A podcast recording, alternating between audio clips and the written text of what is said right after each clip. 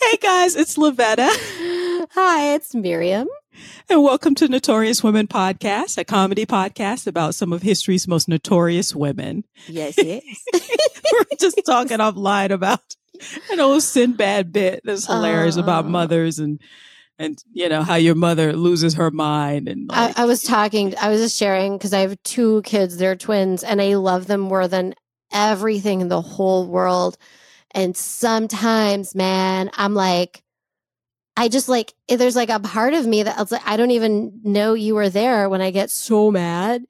And I'm like, how dare you? You know, and they're looking at me like, what? Oh, the, oh my god! This is why I'm like, I just wanted to so run cute. into the middle of the street, mom. What's the problem? oh my god!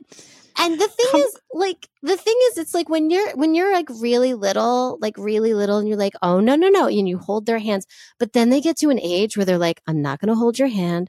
I don't even want to look at you in public because I'm cool and you're not cool. And so that's where we're kind of at right now.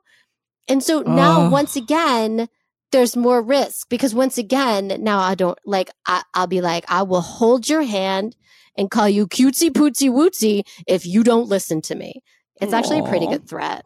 Actually, I like using that as a threat. I know. I mean, the good thing is, is that they are asserting their independence, which is good, right? I mean, That's supposedly they're supposed to go through this phase. Yeah. But like, my God.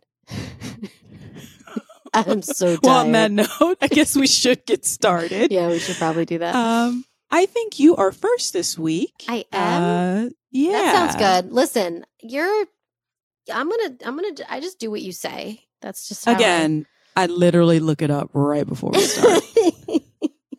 so, I can't keep track. Uh, who's your notorious woman this week that you're going to tell me about? Okay, so my notorious woman this week is one I keep finding all the like the really like amazing cool people. Mm-hmm. I'm on a I'm on a roll here.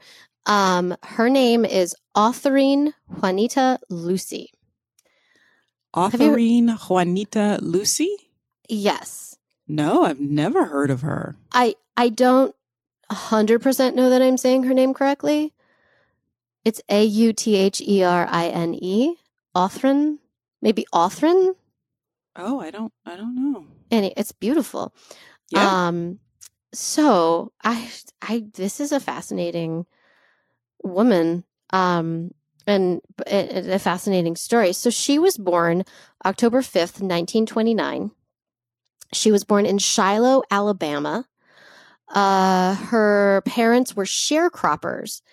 So she was the youngest child in a family of five sons and four daughters.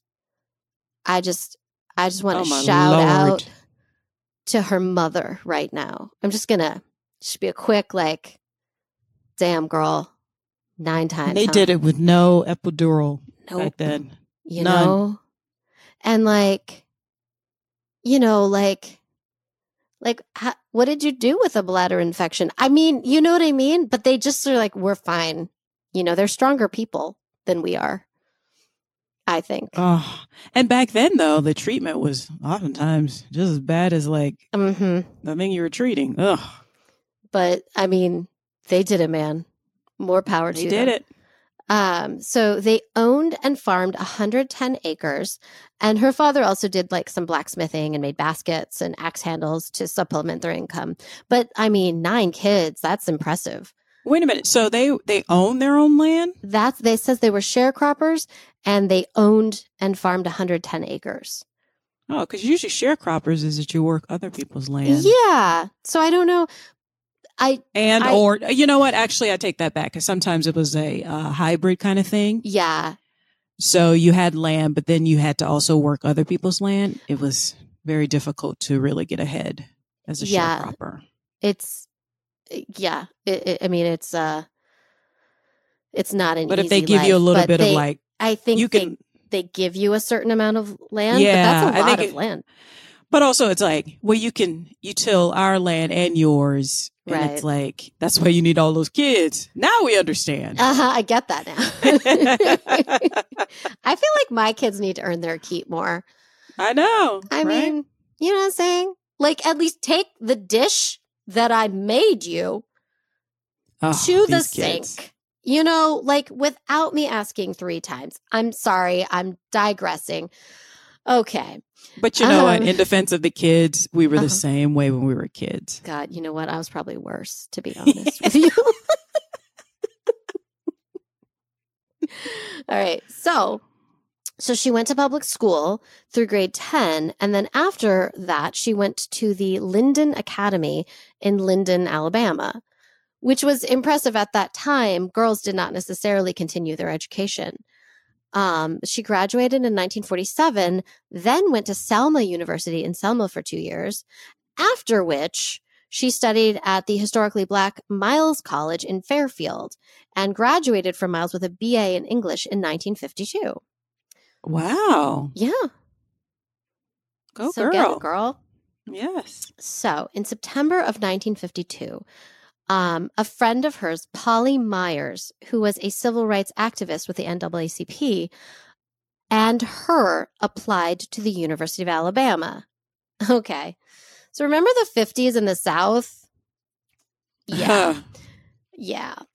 It was, yeah. So later she said she just wanted a second undergraduate degree. She wasn't polit- like it wasn't a political thing. She was just trying to get the best possible education in the state. Now, if you look at her history, that makes sense. It definitely tracks. She she was very uh she was very academic and she was, you know, obviously very, and very it, smart. Isn't that what they tell you? Pull yourself up by your bootstraps, get an education.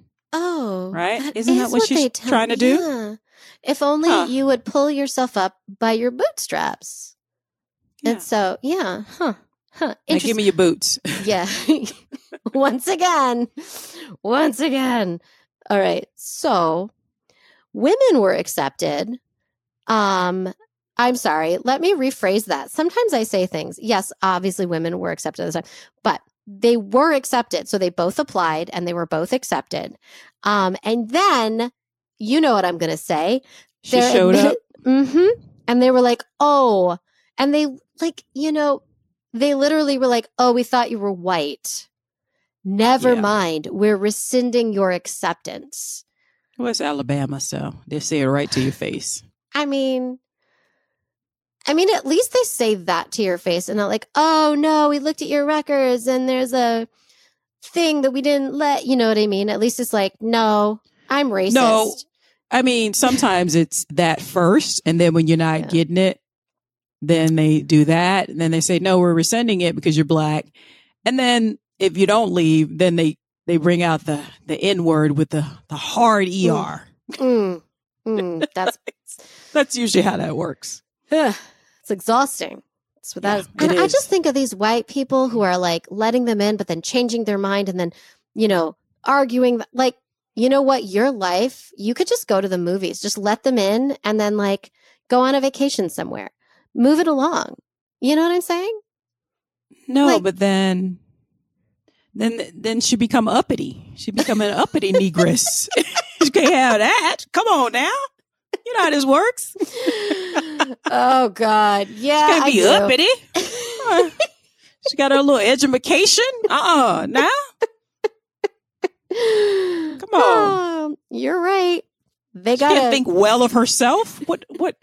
What? You know, white supremacy never sleeps, and that's nope. just how it is. So that's right. Um. So they were pissed. So, backed by the NAACP, they charged the university with racial discrimination in a court case that took almost three years to resolve. Now, while waiting, she was an English teacher in Carthage, Mississippi, and she was also a secretary at an insurance company. I am sure she wanted a higher education so she could get a higher paying uh, job as an educator and not have to work two jobs. I think that's reasonable. Wait a minute. She went to Mississippi. Okay. For those that, of you who are not from the South, uh-huh. Mississippi is spelled M I cricket letter cricket letter I cricket letter cricket letter I humpback humpback I. That's how we learn how to spell Mississippi in the South. Okay. Um, Mississippi is known to be racist, even in a racist South. Yeah. So the fact that she had to leave Alabama and go to Mississippi, oh my lord! Listen, I can't I, even. I like watching all like the the HGTV. You know, I'm obsessed. But mm-hmm. sometimes there's one I'm not going to name it that's in Mississippi, and I can't. I still watch it, but I just I I'm uh, every time there's a black person on, I'm like, "Are you okay?"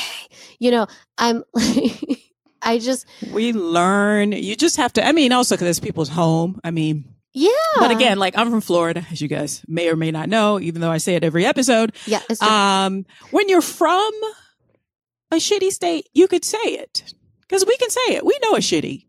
So how I trash Florida, I'm sure people from Mississippi trash Mississippi. You know, I, even though it's your home and you love it. You know, you South is like, a very beautiful place, but you you still going you gonna call it out, right? You got to call it out, right? I mean, listen she was okay in Mississippi, it seemed. So, you oh, know, good. I actually met a woman, this is total side note, at a coffee shop in LA who's from Mississippi. And we had a really great conversation because she's she's black and she's a lawyer and she's very cool. And she was saying that she's like, listen, I don't know, we got on a subject and she's like, racism is just so different there. We like, she, I mean, like she, and she's here to study and she wants to go back and be a lawyer and fight for all the good things. But it, she was just like, people don't even know what it like. The energy there is just so different. Yeah. And I was like, okay. I mean, I'm not going to pretend to know anything. I've never. Also, you just like that's a story of being black in America since yeah. we've been black here since we've been here. That you have to find you, you have to find a place for yourself, right? Yeah. So it's it doesn't mean we're we're not going to fight to change it and make things better, but it's still home, right? right. Like, yeah, yeah. I still have Florida in my bones. Fucking Florida. Sorry um, about that. so, but there's. I also know that Florida can is a very beautiful state, you know, and have mm-hmm. very beautiful people. Not everybody in Florida is terrible, just a lot of them. Uh, and a lot of terrible people move there. So, oh, that's true. Um, so yeah, so I understand it. Like, I mean, we joke about it, but I'm just saying in the South, even we are like, don't go to Mississippi. Mm-hmm. So like, we're like, that's I worse mean, than Florida. But you know, like, you know, also too, you have these enclaves of, of, of your people, exactly. right? Like exactly. wherever you go, you, you, okay, you, I mean, like Jews have this too. To a lesser yep. degree, do we need it? But, um, but yeah, like that there's your community and you're safe within that community and you're good. Yeah. yeah. You know. Um okay, so on June 29th, 1955, the NAACP secured a court order preventing the university from rejecting the admission applications because of their race. So, like, Autherine was admitted. However, this is fun. So Polly uh-huh. was rejected on the grounds that while this was going on, she had a child conceived before marriage, which made her an unsuitable student. Now, let me be clear. She was married. They just did math about like, they just like, they hired a PI to find something wrong with both of them so that they could dismiss them on other grounds and they found that this woman dared have sex with a man before wedlock.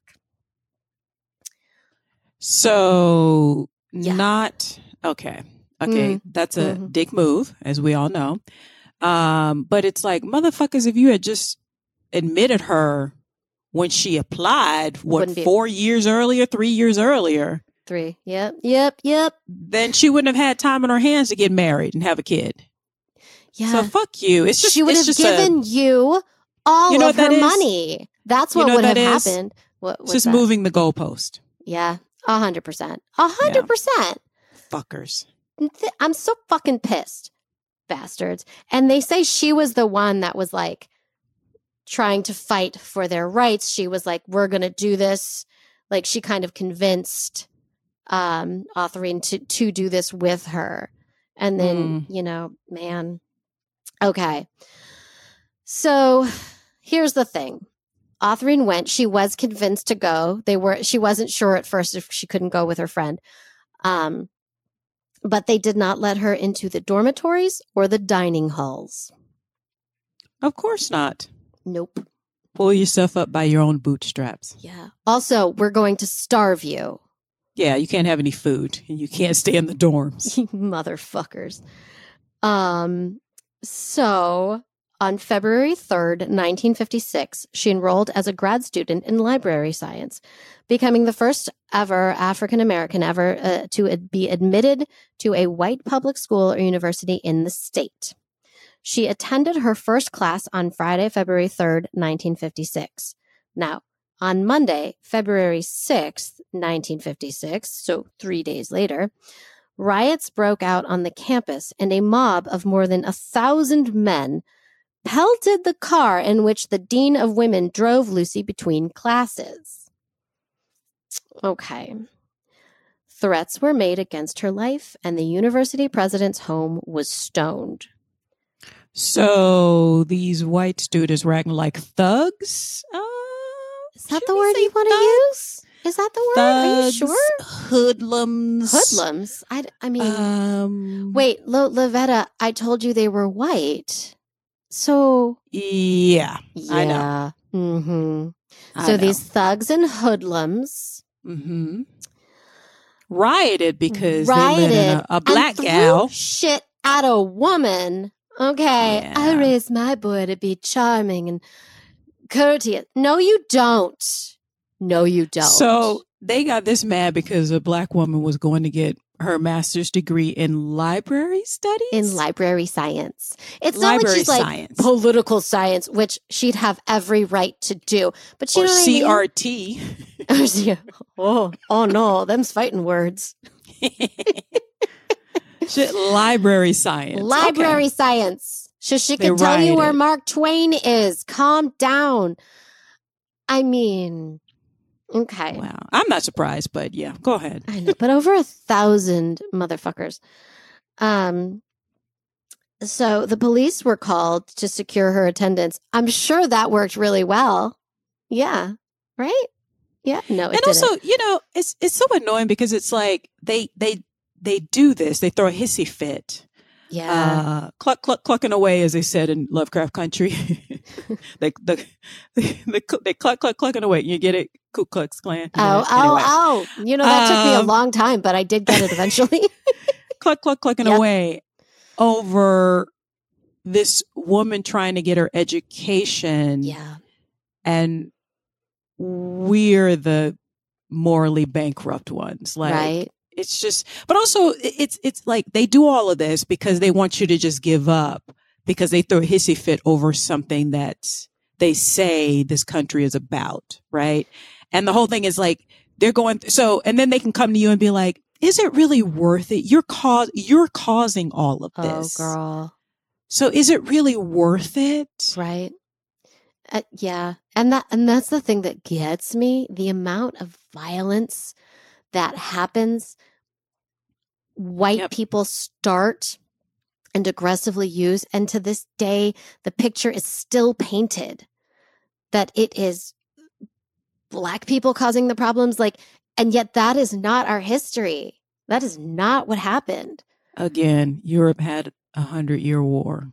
So a hundred years white on white violence white on white crime. Mm-hmm. I'm just, I'm just mm-hmm. saying. But go That's ahead. I'm sorry. I'm, I'm, I'm, worried about those people. Those white so people. They thousand, really just don't know.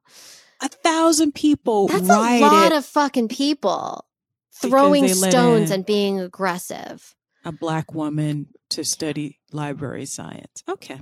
Yeah. So she's a so, big old nerd. Yeah, threatened this much this by a nerd. right? She's a big old nerd. She yeah. just wants to understand the index. I mean, you know what? I'll be. I'm a shout out. Dewey Decimal System. I just want to be clear that I couldn't really be a librarian, and I would like to shout out to all librarians everywhere yes. who are fighting the good fight to keep literacy, literature, like alive and and thriving. They're so important. I don't know. I feel like a PSA is necessary they are the most underappreciated and the most necessary thing that keeps our lives civilized. Yep. that's what I have to say about that. Thank you for listening. I'll be here all week. Okay. I got you. Thank you. I appreciate you. all right. So this will surprise no one. So uh, let's just say that these riots at the university were what was to date. Now, this is, I'm pretty sure that's still the same. Uh, the most violent post Brown, because remember, Brown versus Board of Education passed a year earlier, two years earlier. Yeah, 54. Um, 54. Uh, Anti integration demonstration. So after the riots, what do you think happened? Yeah.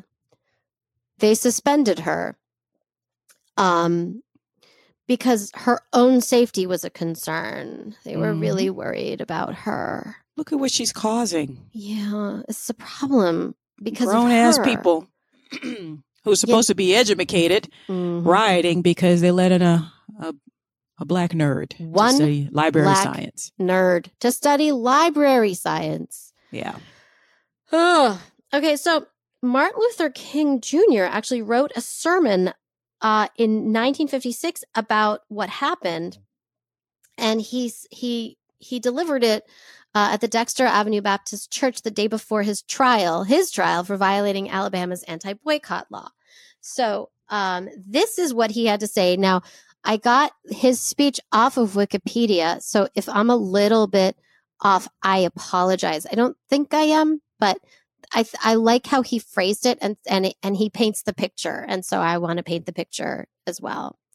So he writes, he says, as soon as Autherine Lucy walked on the campus, a group of spoiled students led by Leonard Wilson, P.S. I'm happy to call out those people, and a vicious group of criminals began threatening her on every hand. Crosses were burned, eggs and bricks were thrown at her. The mob even jumped on top of the car in which she was riding. Finally, the president and trustees of the University of Alabama asked Autherine to leave for her own safety and the safety of the university. The next day, after Autherine was dismissed, the paper came out with this headline Things are quiet in Tuscaloosa today. There is peace on the campus of the University of Alabama. Yes, things were quiet in Tuscaloosa. Yes, there was peace on the campus, but it was a peace at it was peace at a great price. It was peace that had been purchased at the exorbitant price of an inept trustee board succumbing to the whims and caprices of a vicious mob. It was peace that had been purchased at the price of allowing mobocracy to reign supreme over democracy. Okay. Can we just talk about the word mobocracy well for a second? Because I like no. that. He was I mean, writer. They threw a hissy fit and she paid the price because yeah listen i just feel like America. a thousand a thousand pacifiers should have been sent to those was those but little Miriam, babies. Miriam. What? She should pull herself up by her own bootstraps. What part forgetting. of that do you not understand? I think if you just say that over and over again it'll start to make even sense. Even though she's being threatened and expelled uh-huh. And getting thrown shit at. Like, yeah. Like, they get this triggered over one black nerd. Yeah. Think about that. Though. Yeah. They got this triggered over one black girl. I'm sorry, who's the what, Not girl. Woman. Actually, not yeah. even girl. Woman. Yeah. Who had already had a degree. she had a degree. She had her BA. Listen, I just let's talk about snowflakes for a second. Mm. Who who needs their baba to sleep every night. It's not baba. They're racist like baba. it's like a blanket. Don't you call a blanket a baba? No, not is that me? Am I alone? I'm alone. Okay. That's so cute. A racist baba. A racist baba. Here you go, baby. I know. He's your boss. You raise your baba. I know. It's so hard when black people want to educate themselves. I know. Once you go to sleep forever. But mommy, I don't want the black girl to be uppity. Oh, honey. That makes perfect sense. Why don't you nap? By I know, sweetie. And then the racist mom is like, I know, sweetie. But we right. gonna get rid of that gal. Right. Oh, those racist mamas. Yep. Right there. Oh man. So okay, so here's what happened. So then so Thurgood Marshall, who helped win the 1954 Yay. landmark Supreme Court desegregation case. Do you, y'all know this, right? Brown v. Board of Education. It's like the one thing they teach you about I know. School. That that might be gone soon. Shit. Um, can't have that. We can though. Sorry. Um, so it was. I mean, it was unconstitutional, right? So he felt that if the Supreme Court decided something, then the rest of the country would follow its decision. Which, like, now when I like read that sentence, that like that stresses me out a little bit. Yeah. But in this case, um, they, they I can see it, and you know, maybe that's a good thing. Um, in terms of women's rights, it's not a good thing right now. I'll just say it, elephant in the room.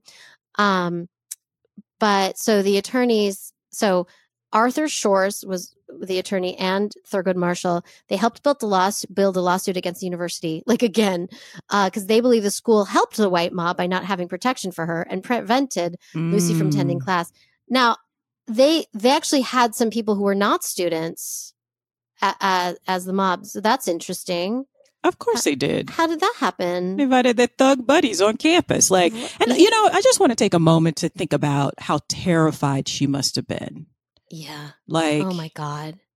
She's probably, or there's part of her, like, if she's like me, it's like, these motherfuckers, I'm just trying to go to school and learn library science. Really? I know. I mean, it, it but how it, terrifying that must have been. Them throwing, turning over cars, threatening to kill her because she wants to read books. I mean, wow. if you like, it's just, it's a good moment to like, if you think about how I'll say it like white people are like, this is the greatest country in the world.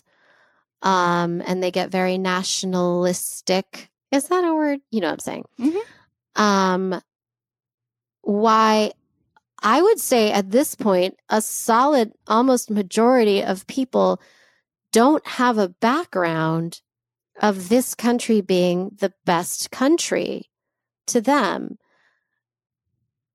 and maybe it's not a majority, but it's a solid. But Miriam, yes, darkies don't matter. What you talking about, girl? I mean, yeah, it don't matter. Once again, who, my who liberal cares? ways. They got their freedom, even though we paid the slave owners uh, reparations and never gave them anything. But what else they want? I once got into an argument. It was like a family thing, and it was. I, I listen. I have all these like cousins and uh, second degree of I don't know, like second removed aunt from. You know, I don't know how family works really well. First cousin, thrice removed. I don't. You know, and they're like this. Anyways, this person, we got I and I I don't know why I I I get bored at family events and so I start things and um I said and I sort of painted the picture of slavery. And I said how can that be considered the greatest country? Like uh, like we started great. I was like no, we started bad. And they kept saying you'll like this. But if you take out like slavery and Jim Crow laws, really we're the greatest country. And they kept wanting to take it out. And I kept being like, you can't take it out. Like, well, if you take it out, then you have no economic base for the country yeah, to exist. Like how, did, how did we do anything? if you take it out, you don't have any rock and roll. Nope. Right? You take oh it out, God, right? You don't have any blues. You don't have any R and B. You don't have any hip mm-hmm. hop. If you take it out, you take out most of what people consider Americana, American culture. If you take it out, you don't have cowboys. Yeah. Just saying. Say that. Yeah, you might have a version of that, but you ain't gonna have the cowboys that we Mm-mm. know. Mm-mm. Right. If you take it out, you know, you don't have a lot of the things that we associate with America's greatness. Listen, so that's all why, we're saying. Why weren't you at this family event with me? That would have been really helpful. No, I'm the same way when you get into it with somebody and like you get you get so angry that yeah. you don't have a comeback and then later on you're like, I should have said this and I should have said that. And I'm married I'm married to a very level-headed white man and I have learned to literally be like, Sal, I need you to go talk to that person about this thing because I'm going to start crying and that's not going to get my point across and he will. He'll do it. And they end up loving him. And honestly, they saw, they quite often will agree with him, but also disagree. You know what I mean? Like, well, you know it because it's coming out of the mouth of a white man. Like, yeah, I'm just. I mean, but girl. big up to the white men who get it and they use their privilege for good. oh, he's exhausted. They but. I don't care. He's not done. Uh, they're, they're, like, let me go and white explain, white man explain yeah. this to them, and then they're like, oh, I see. like, why didn't it's remarkable. if you've never seen it happen, it's remarkable it, when yeah. a white man opens up his mouth and if he has any semblance of intelligence or articulation, it's amazing the amount of attention he garners. It, you know, so I, I've seen it because I've been the one. We all have. Oh my God, right? And I'm like, but I said the exact same thing. No, but now you understand it. Okay. You know what? Honestly, that's, that's what our president, Joe Biden, is. Like, yes. Yeah. That's why people are like, oh, black people love Joe Biden. We're like, well, he's our avatar because we know that y'all would listen right. to an old white man. And even then, y'all tried to overturn the election. you fuckers. Seriously. We're assholes. like, we need another old white man to yeah. talk to to beat the other old white man. And at this who's point, a moron. Like, I'm absolutely fine. I don't care. I don't care. Yeah, he's not Just perfect. Like, but he's an no, old white man. Like, listen, I'll tell you who's perfect, but you ain't gonna vote for that person. So like, let's just get exactly. an old white man. I'm t- I like fine. I could give yeah. up. But it's just remarkable, uh, you know. So but um okay. oh poor thing. So so what happens is they do go back to court because Thurgood was was like I believe in this.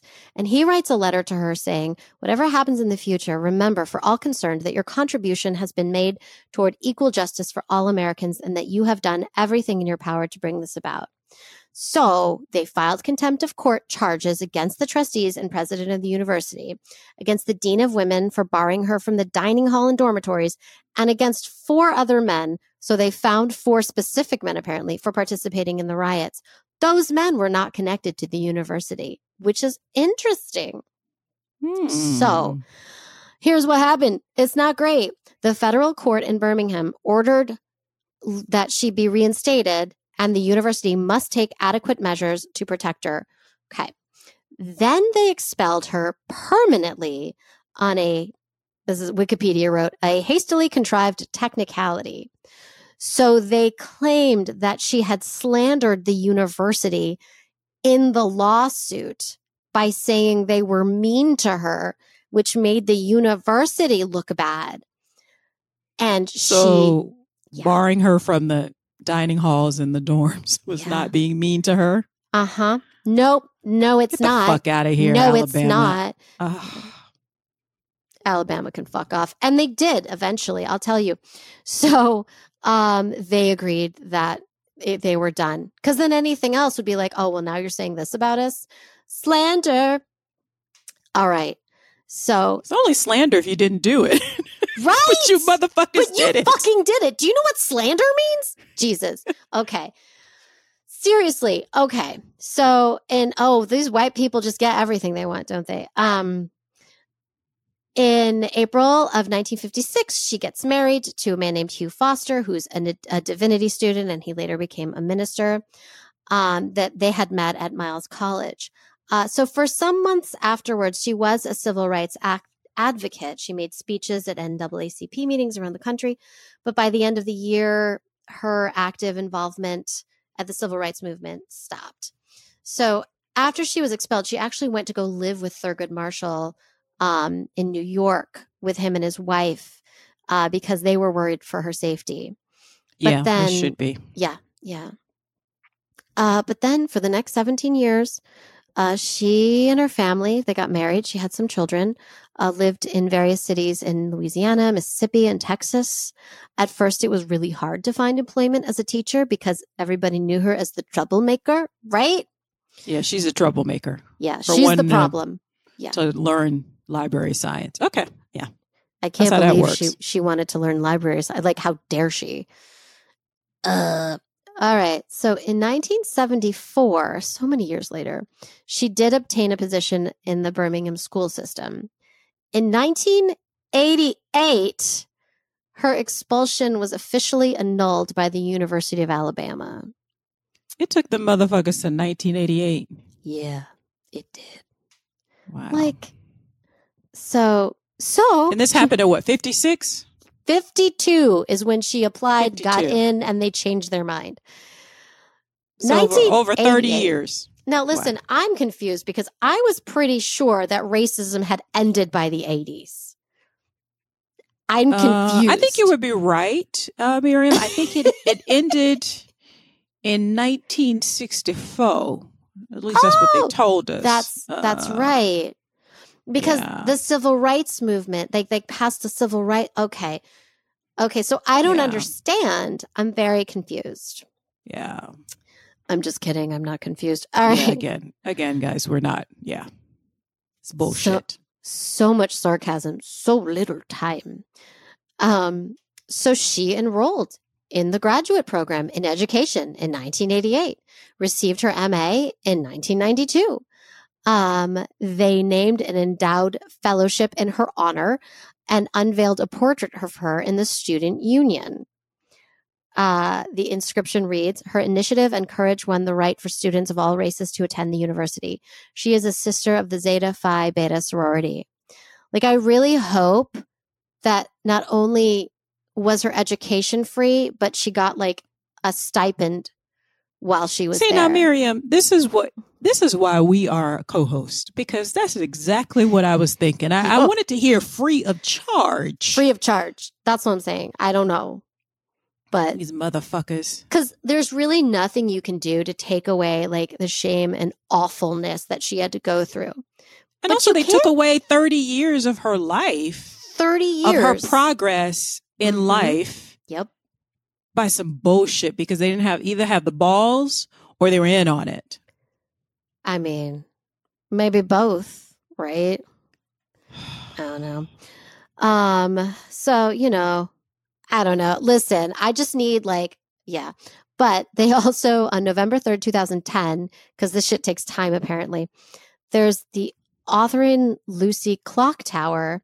It was dedicated in a new space honoring three people her, Vivian Malone, and James Hood, uh, which were three individuals who pioneered desegregation at the University of Alabama.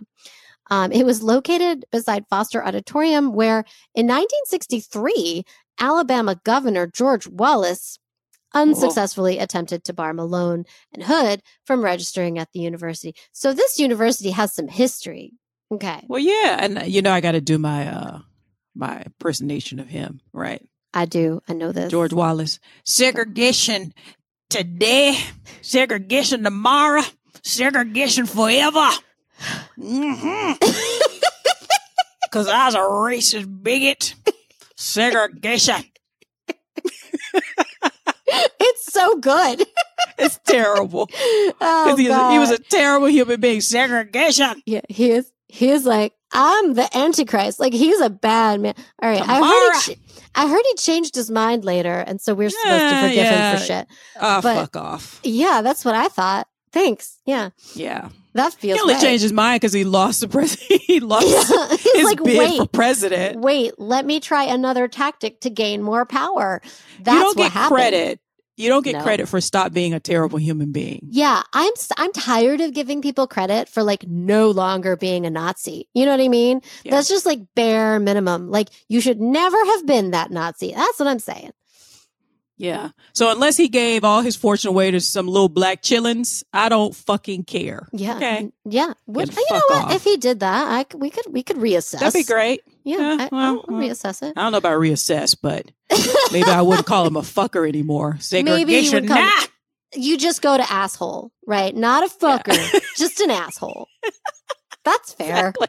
That feels And fair. I'm sure, I'm sure his family members who, if they are listening or his descendants are like, yeah, that, that tracks. I mean, like, if they're listening, no notes. that probably tracks. You know what I'm saying? Like, that's no fine. notes.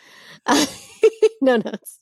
Perfect. And that that is what we should all say. Like if we have, yeah. uh, if we're descendants of terrible people, which we all have them in our family. Yeah, but course. like like famously like racist or like just terrible human beings or, you know, sexist or anti-Semites, just terrible human beings. That's not your, those are not your That's sins. Not, just be like, yeah, that tracks. yeah. I mean, exactly. Like, yeah. like, the whole, like, you know, DeSantis and all that attempt to like go back to like, you know, white supremacy is good now, you know, those people, they're like, what about my white history? Like, you know what? Call that shit out. That's fine. Like, but no, no we we have white history. That's how I know about the Hundred Year War. white on white crime. You told me. I mean, that I, I was tested on it. You really That's, needed me to know about that. That's European history. Uh-huh. European, not European. European history.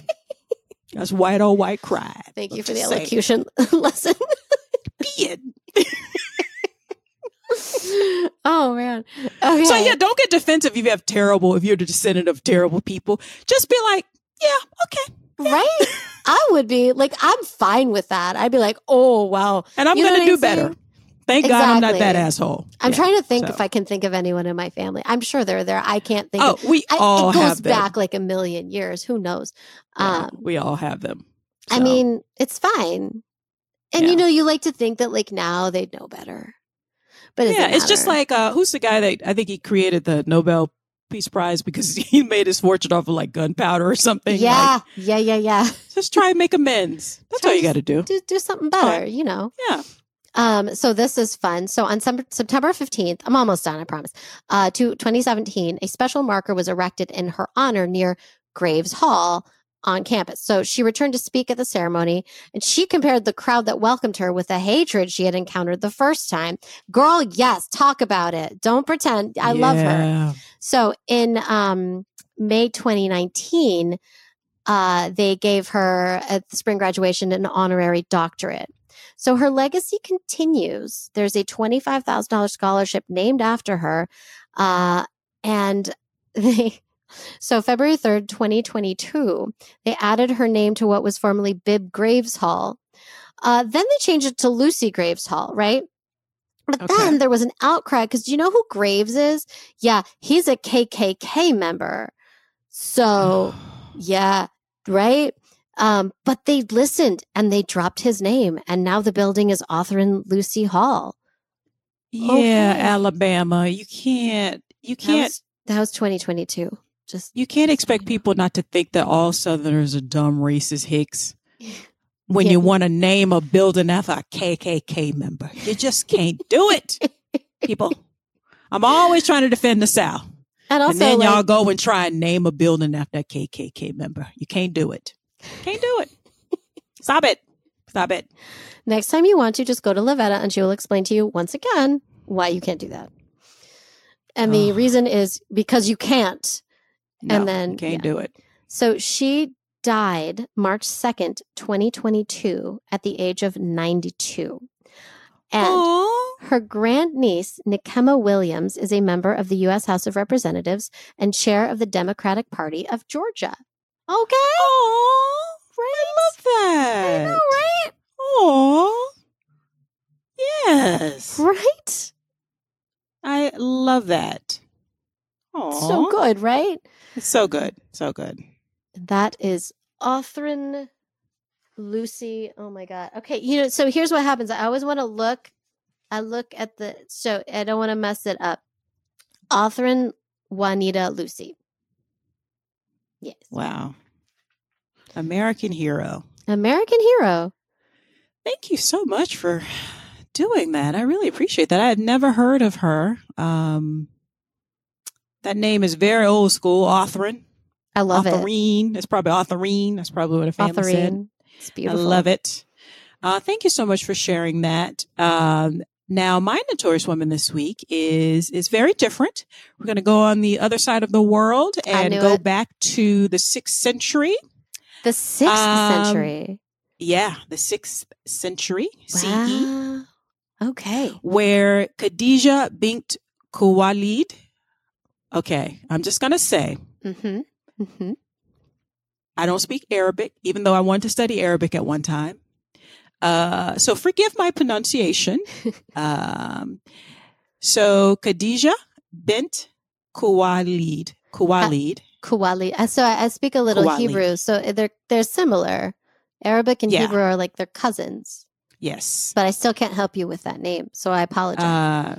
So Khadijah, uh, and my main sources today came from funci.org, F-U-N-C-I.org, okay. which is a site that preserves the cultural heritage of Muslim countries. Uh, Encyclopedia Britannica and another website called alfurqan.com um, as well. So as as well as some other uh, YouTube videos I watched, but. So Khadijah bint Khuwaylid was born in the 6th century CE in Mecca, Arabia, which is present day Saudi Arabia. Oh, wow. She, yeah. She was born into a merchant uh, and highly regarded family in the Quraysh, uh, Quraysh tribe. Uh, her father, Khuwaylid ibn Asad was the leader of the Quraysh tribe in, Ma- in Makkah, and her mother, Fatima bint Zaida, was a successful uh, businesswoman from a merchant family as well. Okay. So, yeah. So she was born from like a high-born family, highly regarded family, uh, who were merchants.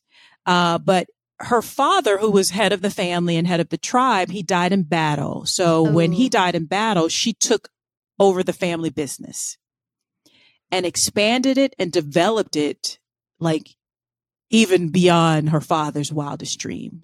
Oh wow. And she developed the business so so as a merchant it was a trading family um so she developed it so large that she would often have large caravans taking goods back and cross uh back and forth across terrain uh large distances to uh for business wow I can't and even she, imagine what that must have taken back then. I know, right? And she was so like successful, she became famous for her business acumen. Really? Mm-hmm. Do you ever wonder, like, okay, as they're going across the desert, like, where do you pee? I mean, I would imagine, like, like behind the cactus over there. I'm thinking the American like, West, behind the camel, maybe. Yeah, like uh, just away from people, like because yeah. it's a freaking desert, so nothing's gonna survive. And so her caravans right. could be found all over the Arabian Peninsula, from Yemen to northern Syria. That's a lot of yeah area. Yep. So even though she was surrounded by, this is what I find so remarkable. She was surrounded by, of course, uh, her brothers and uncles, um, but they all she had the final word and led okay. the family business. So this is how good she was at business. So for the other men to be like, yeah, we're going to let her take it. yep. That's awesome. I love it. Yeah. Now, so during the time of the, uh, oh gosh, I'm so sorry. During the time of, uh, that was before the, the religion of Islam, because before it, you know, by this time. Oh, yeah, you're right. Yeah. It's called Jahiliya, Jahiliya Jahilia.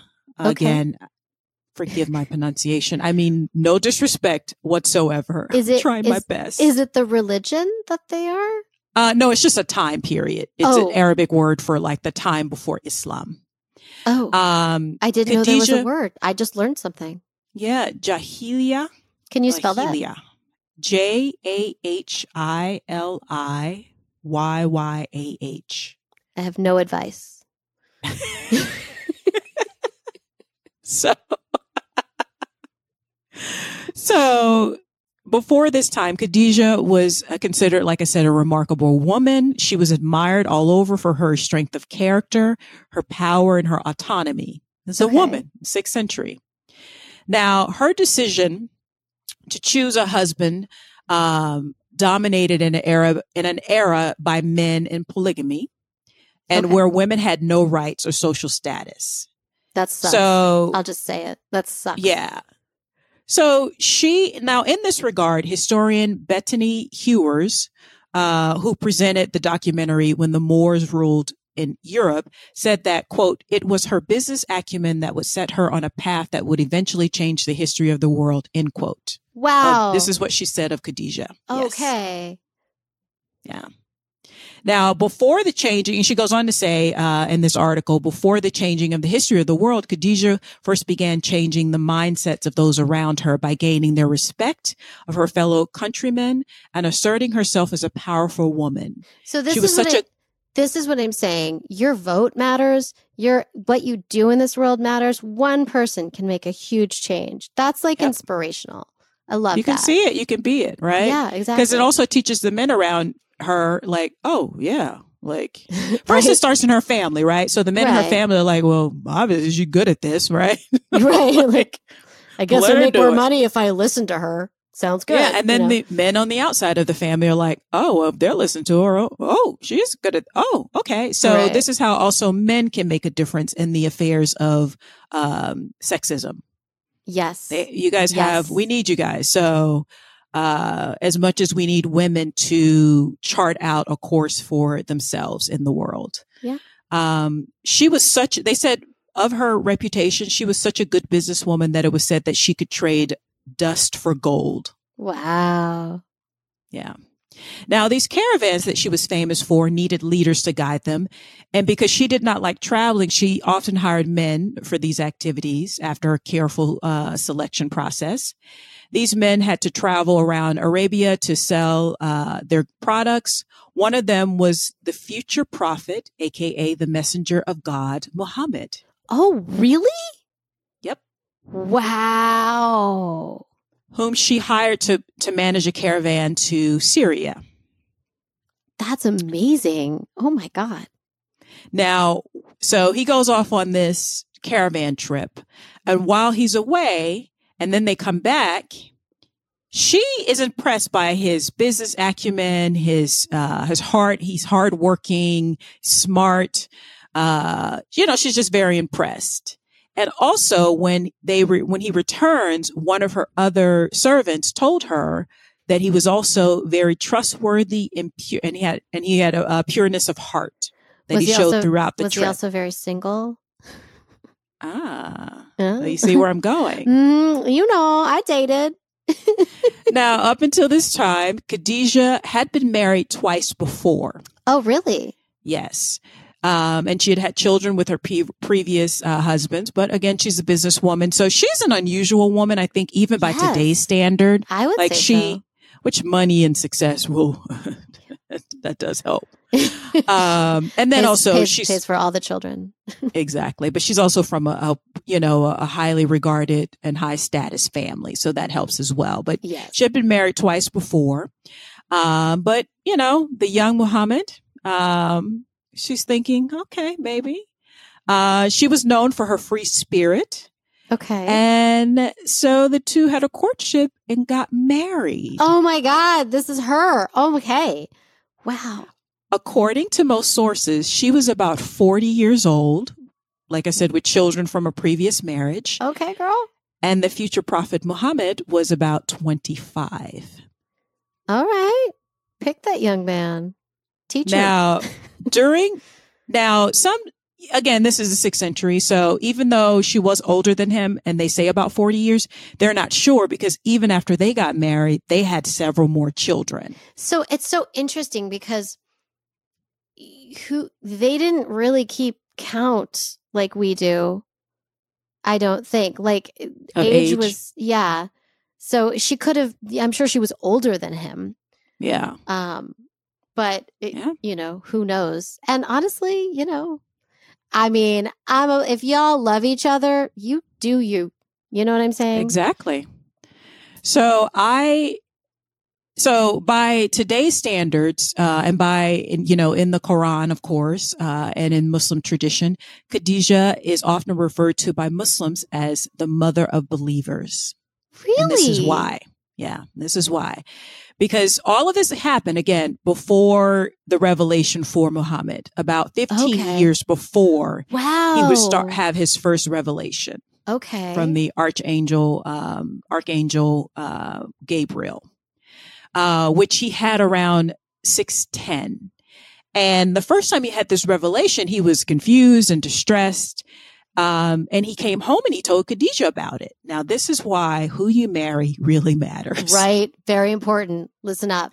Okay, go on. after listening to him and more importantly believing him she calmed him down and took him to consult with her cousin wargar ibn nafal nafal a hanif or believer in monotheism and, and the knowledgeable of the christian tradition Okay. So again i forgive me if i butchered his name i'm so sorry um, now at this time muhammad he's he's thinking he's possessed by a jinn or like a, a, a demon. Okay. Um, but it was the cousin who explained to him that the angel in question was not a demon, but Gabriel or Jibril in um, yes, G- Jibril in uh, Arabic. Uh, the same archangel who came to speak to Moses. I was going to say, if he's knowledgeable about like Christianity and, and via Judaism, and Judaism he, yeah. he, this would feel familiar to him actually. Yeah, this is why it's good to have good counsel in your life. People really, who surround honestly, you, who give you good advice. Yeah, exactly. So from that moment on, the revelations uh, to the Prophet Muhammad continued. Uh, thus, as told to the Chronicles of Tabari, the first person in history to convert to Islam was Khadijah. Oh my God. Yeah. Stop. In Islamic tradition, Khadijah is considered and appreciated for the important role she played in supporting the Prophet and in his fight against his enemies. And one of the Kutub al-Sita, original books of the compilations of the Hadith or the sayings and acts attributed to Muhammad, the Sahih Muslim, the following hadith about the Prophet's wife can be read. Quote, Allah granted me no better wife than she. Oh. She had faith in my message when people rejected it. She believed in me when people called me a liar. She shared her wealth to ease my grief when people abandoned me. And she gave me, by the grace of Allah, the progeny that no other wife could give. End quote. What? Wow. He like gave her all that credit. Can we learn yep. from this moment? I, Thank you. Uh, yeah. Uh-huh. So, according to uh, traditional sources, Khadijah was instrumental in supporting the Prophet in the creation of Islam by reassuring her husband of the authenticity of his first revelations, which ultimately provided him confidence in his revelation. She essentially broke the glass ceiling. Even women today would aspire to do what she did 1400 years ago. Wow. Yeah. Now, uh, uh this is how Assad Zamin described the first Muslim woman in history, Khadijah, in a BBC article. Okay. She goes on to say, quote, indeed, Khadijah's story, in addition to showing the journey of an extraordinary woman, allows us to deconstruct many prejudices about Islam and the conditions of Muslim women throughout history. Khadijah, the first Muslim woman and the first wife of Muhammad, was not an oppressed or homebound or Orientalist or culture, culturalist thinking would have us to believe. She was quite the opposite. Until the end of her life, it was her who led her business and everyone respected her, not only for being Muhammad's wife, but for her enormous qualities, a source of inspiration for Muslims. The Prophet himself placed her among the highest women in history from a spiritual point of view, along with Miriam, Aisha, and his daughter Fatima, end quote. There's a Miriam? They have a Miriam? Oh. They have a Miriam. Oh. It's amazing. You know, you, you know, Arabs and Jews are, are, we're bro- the uh, cousins. Same. Y'all Can cousins. We, are like first cousins. yeah, we we're need to stop cousins. this mess because we are literally first cousins. We are the we are literally. all, and that's interesting. What is interesting, people don't realize this is that we're all Semitic. So Yeah. we put you know anti-Semitic. You think Jews, but we're what we are are Semitic people from that part of the world, and we are the same. We just Yeah. you believed in that and we believed in that, but we're the same. That's just like, anyways. Also, Yeah. like, what an amazing woman. I'm totally Amazing woman. I was like, sixth century. what yeah. you said was 16th century, right? And you were No, like, what six. I said was. Wow. See, six th. Yep. She also makes me feel like I should do more with my life. I know, right? I'm like, I feel like such a bum. Uh, yeah. Um, and then another pre- uh, associate professor of Islamic history at the University of Leeds, Fo- Fozia Bora, also goes on to say about her, quote, for me, as a historian and as a Muslim, Khadijah is an inspiring figure like Fatima, one of his daughters with Muhammad, one of her daughters with Muhammad, and Aisha, among other women. It is wonderful for me to be able to teach my students about these women, end quote. Oh, I love it. Do you know? I was listening to a podcast. I wish I could remember what it was. It was probably Dark History. I listen to it a lot. Um, 25% of the world is Muslim. Oh yeah. Like, we don't, I've in the West, like, in, I, if you're listening elsewhere, you're like, duh. But like, in our, we, there's this sense of like, most people are not, they are other. They're not other. In the No. whole world, they're 25%. Um, Yeah. Let us. Know I know that. this because I remember growing up. I had a um, thank God, even though I grew up in Florida, I was in. I went to a pretty multicultural uh, high school, and I remember I had this friend, um, uh, Sadia. Sadia uh, was, I believe, her family was from Iran, but they're a Muslim. And I remember she was very close with her father, and she'd tell me that her father every morning, he was an engineer, he would make her her lunch. Oh. And I was so shocked because we grow up thinking because of media that Muslim yeah. men are hard and, yeah. you know, they don't like women and da, da, da. And I was just, when she told me that, she was like, oh no, I'm like, he, she was like, so sounds like she was his favorite, but she's the oldest. And, but they would talk together often. And like, I just thought, See, this is why you need to know different kinds of people because yeah, just talking yeah. to her, and I knew she was so smart and, you know, the kind of girl I like, just smart and confident and, you know, and she was just like, Oh yeah, me and my father are very close and he makes my lunch every day and we talk before I go to school. And I just thought that was just such a lovely thing. And from that moment on, because I didn't know any Muslim men personally up, you know, at, at that point in my life. I was still a kid and I didn't have a lot of experience with other kinds of uh, religious people.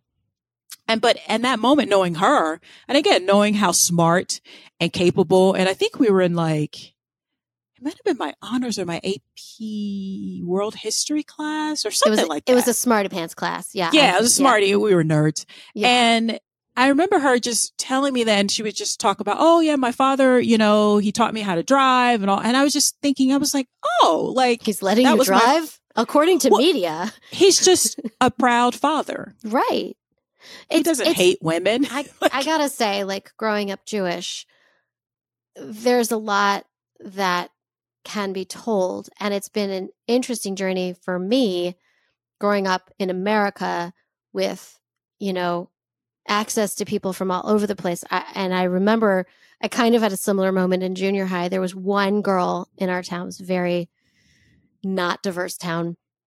Like I was the Jew, basically. Um, and we actually had that in common. Like at first, I she was, I don't remember what do you call the the her head was covered.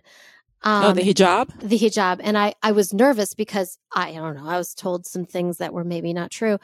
Uh, they were probably not true and but we she and i were the same. Like we really we were mm-hmm. both like you know our families were her there's a kosher i forget ha, halal they're halal. Halal yeah. And we were kosher. And we talk about how you know like and i remember she was like it's it's a similar story to you that her and her dad her dad doesn't trust halal. So he goes there's a place you can go to actually kill the animal in the correct way like or i don't know if he didn't trust it or he just he wanted to do it himself that i don't i think it was more that but like and i remember being like y'all are better at this than we are. We just go to the kosher butcher and you know give them too much money and we get food.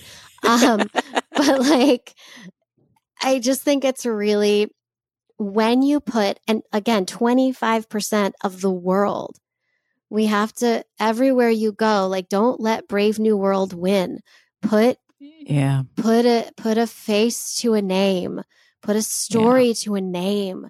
It will make the world better. It will make you less fearful of other people.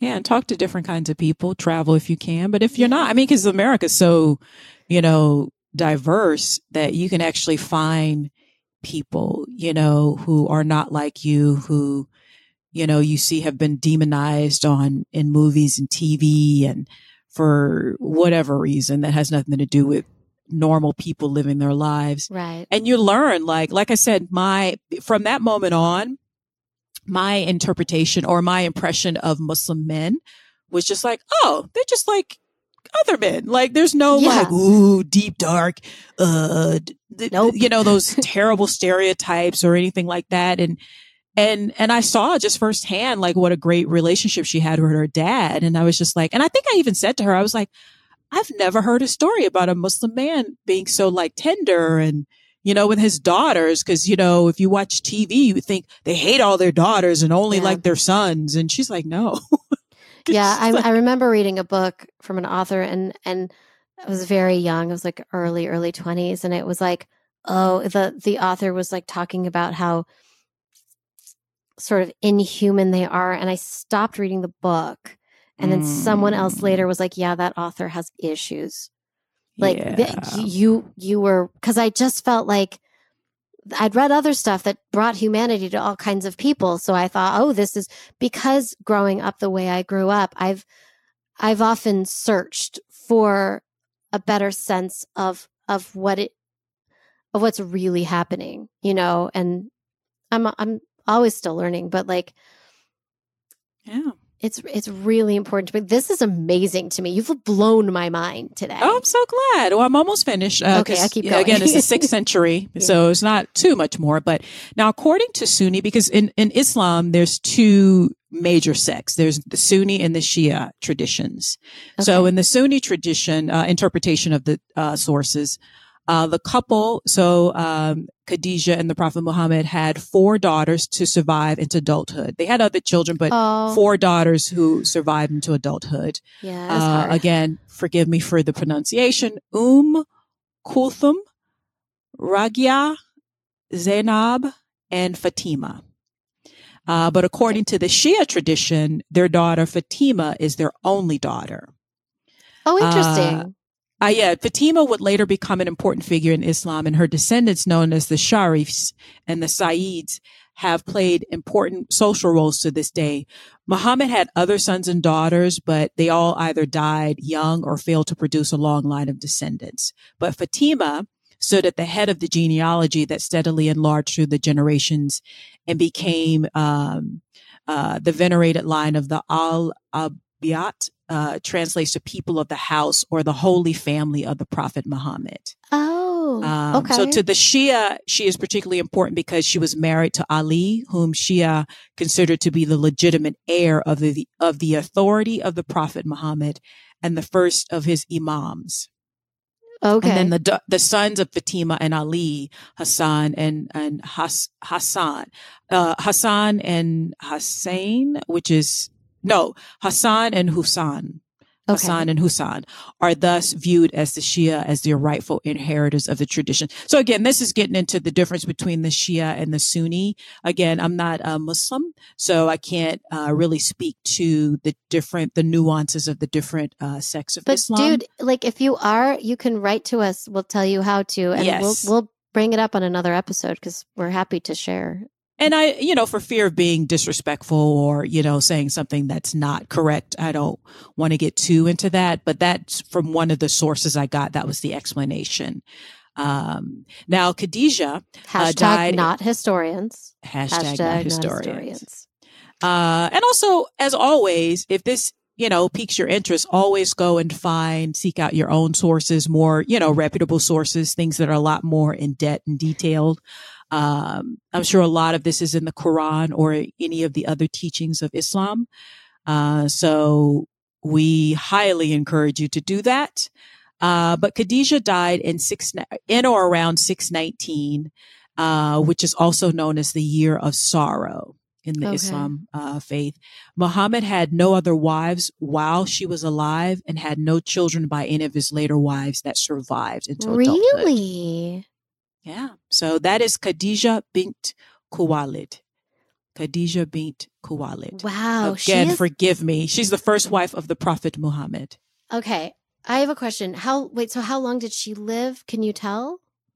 Uh so I would imagine if if they were married, if she was married about let's say she was 40 when they got married. 15 years later, he started having, 15 years later in 610, right.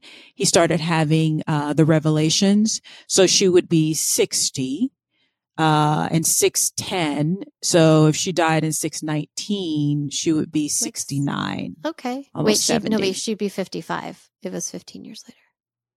All right. So in her 60s, No, no, no. So no, so it was 15 years later in 610. So she'd be 60 when oh. he started having the revelations. Right. And then if she passed in 619, which was nine years after the revelations, then you she'd be 69. What? In a land without antibiotics, she lived a good long life. That's yeah. what I got to say about that. Yes. Um, what an amazing woman. I know, right? We had we had two amazing women as always because yeah. we have mm-hmm. great taste and yeah, we do. I mean, I don't want to like pat our own backs or anything, but I'm doing it right now. So cool. Yes, but I I love how different they are, but also they both had um extraordinary. Uh, your life is not too small or too big to have an impact on a positive impact, especially because um, I always leave. I always live my life by when I'm dead and gone. I want people to remember me fondly. And, yeah.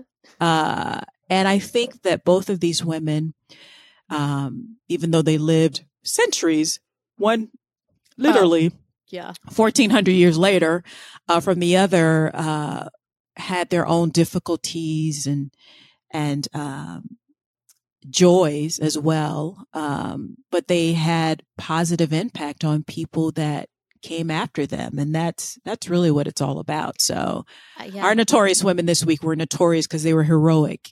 Yep i know Lavetta's gonna make up for it next week but okay. Oh yeah. You know i like a murderess. You know. I like a bad girl but you gotta, uh, you gotta round it out. These women were incredible. Like incredible. I, again like i feel like today's episode is brought to you by you matter. One life oh. can matter a whole lot you matter. Oh, I like that. Hashtag you matter. Hashtag like you that. matter. Look at me starting something. Look at I, you. I don't know that I really started anything. um,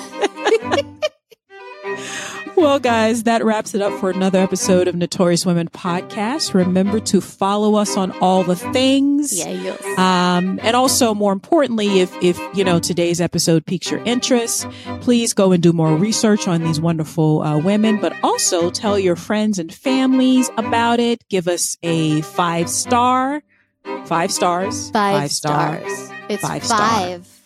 Yeah, only five. Five. five out of five, five stars five. review. Uh, and Miriam, where can they send us an email or find us on social? Lavetta, I know you're giving me time, but I'm actually totally yeah. ready. I'm, oh, right? I'm totally ready. Okay. Look at you. So, first of all, we're on Instagram. I need your help. Please come follow us. Um, everything is fine. Sometimes men like to have an opinion on our Instagram. So come, you know, join join us and we yeah. can help explain how it works in the world. Okay. So it's uh, Instagram, look up Notorious Women Podcast. We're there. And then Gmail is notoriouswmpod at gmail.com. Uh, I look up my email all the time, as does Lavetta. So I'm bored. So write us. Tell us all the things. Give us yeah, suggestions. We're yes. down with it all or any corrections, but just be nice about it. Just, yeah. yeah. I'm sensitive. I look like a strong black woman, but I'm really, you know, that, that, that cartoon Pinky and the Brain? Yes. Sorry, I'm yelling. I love Pinky and the Brain. We're watching the new Animaniacs now with my children oh, because oh, I'm trying to raise Pinky them right, the you know. Yes. Well, inside, on the outside, I look like Brain, but on the inside, I'm really Pinky. I just want to be loved. Listen, that's so be great, nice to us. That's a great description of you, Livette. and right, rain, rain, rain, rain, Love it. Plot oh to take over the world. And on that note, we will see you guys uh-huh. next week. bye bye. Bye bye.